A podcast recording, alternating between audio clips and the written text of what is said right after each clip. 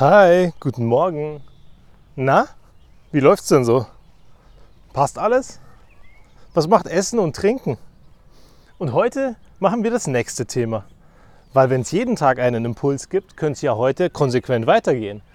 Und dann ist es doch umso schöner, wenn wir mit Essen und Trinken angefangen haben, wenn wir wieder was haben, was darauf aufbaut. Bewegung.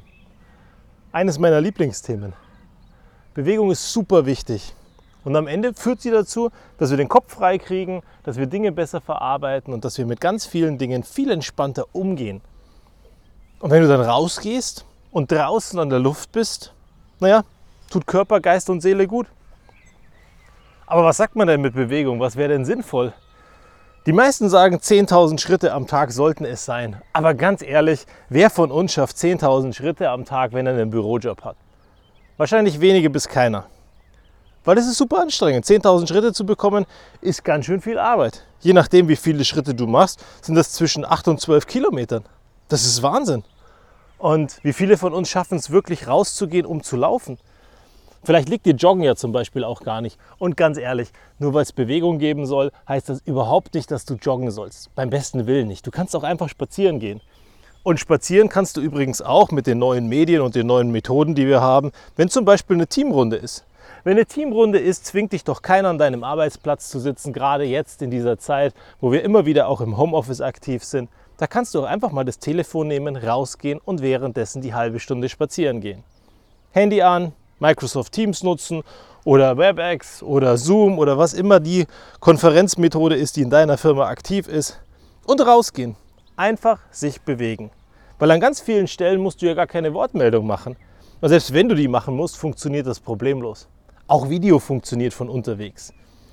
Ist natürlich jetzt nicht unbedingt das Beste, wenn alle dann total irritiert dich angucken und sagen, hey, was ist denn mit dem los oder mit der los? Wieso geht die denn raus? Auf der anderen Seite, ganz ehrlich, wenn es einmal Schule gemacht hat, machen vielleicht ein paar mehr Leute mit. Bei uns ist es zum Beispiel auch so. Inzwischen sind wir ein paar mehr Leute, die hin und wieder rausgehen und sich einfach bewegen.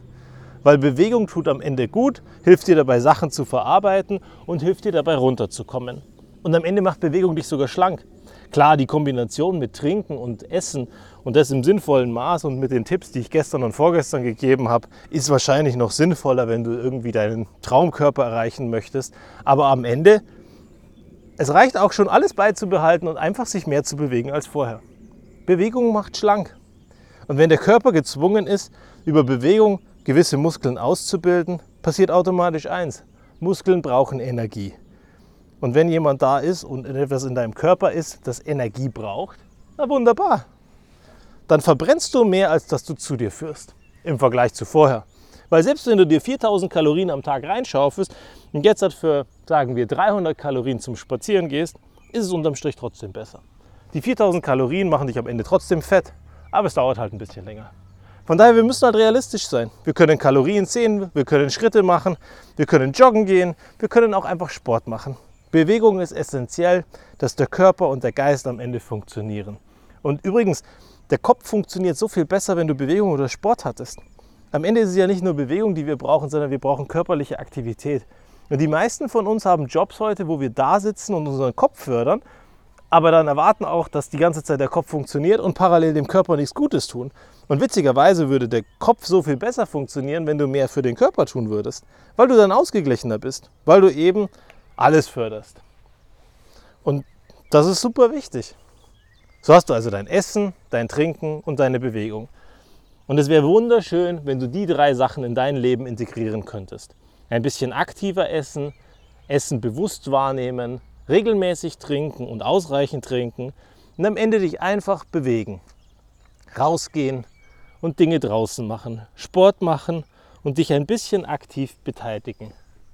Wie gesagt, keiner verlangt von dir, dass du dich kaputt machst und dass du auf einmal zum Spitzensportler wirst.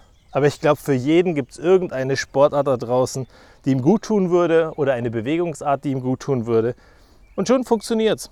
Und wenn du am Ende den Kickroller nimmst und in der Stadt einfach ein bisschen rumfährst. Wer sagt denn eigentlich, dass du mit den normalen Verkehrsmitteln, die du gewohnt bist, in die Arbeit musst?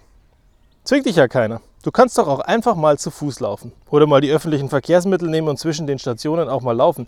Eine Station früher mit dem Bus fahren, also später früher aussteigen und dann einfach zu Fuß laufen die letzte Station. Lauter Kleinigkeiten. Kleinigkeiten, die uns schulen, am Ende bewusster mit den Dingen umzugehen, die wir haben und die wir machen. Und dazu lade ich dich heute ein. Denk mal heute über Bewegung nach. Bis zum nächsten Mal.